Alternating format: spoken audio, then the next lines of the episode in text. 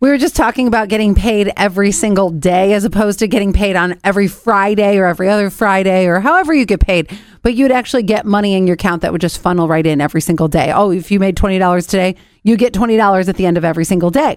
7119 says, working in retail, having access to more money daily would be great for my mental health, not so much for my bills. Uh, but see, that's where I'm falling. Mm-hmm. You know, I just things are set in a certain pattern, and if you start putting, let's say it's a hundred bucks a day. Yeah. I mean it's. I, I I hope you make more than that, but who knows?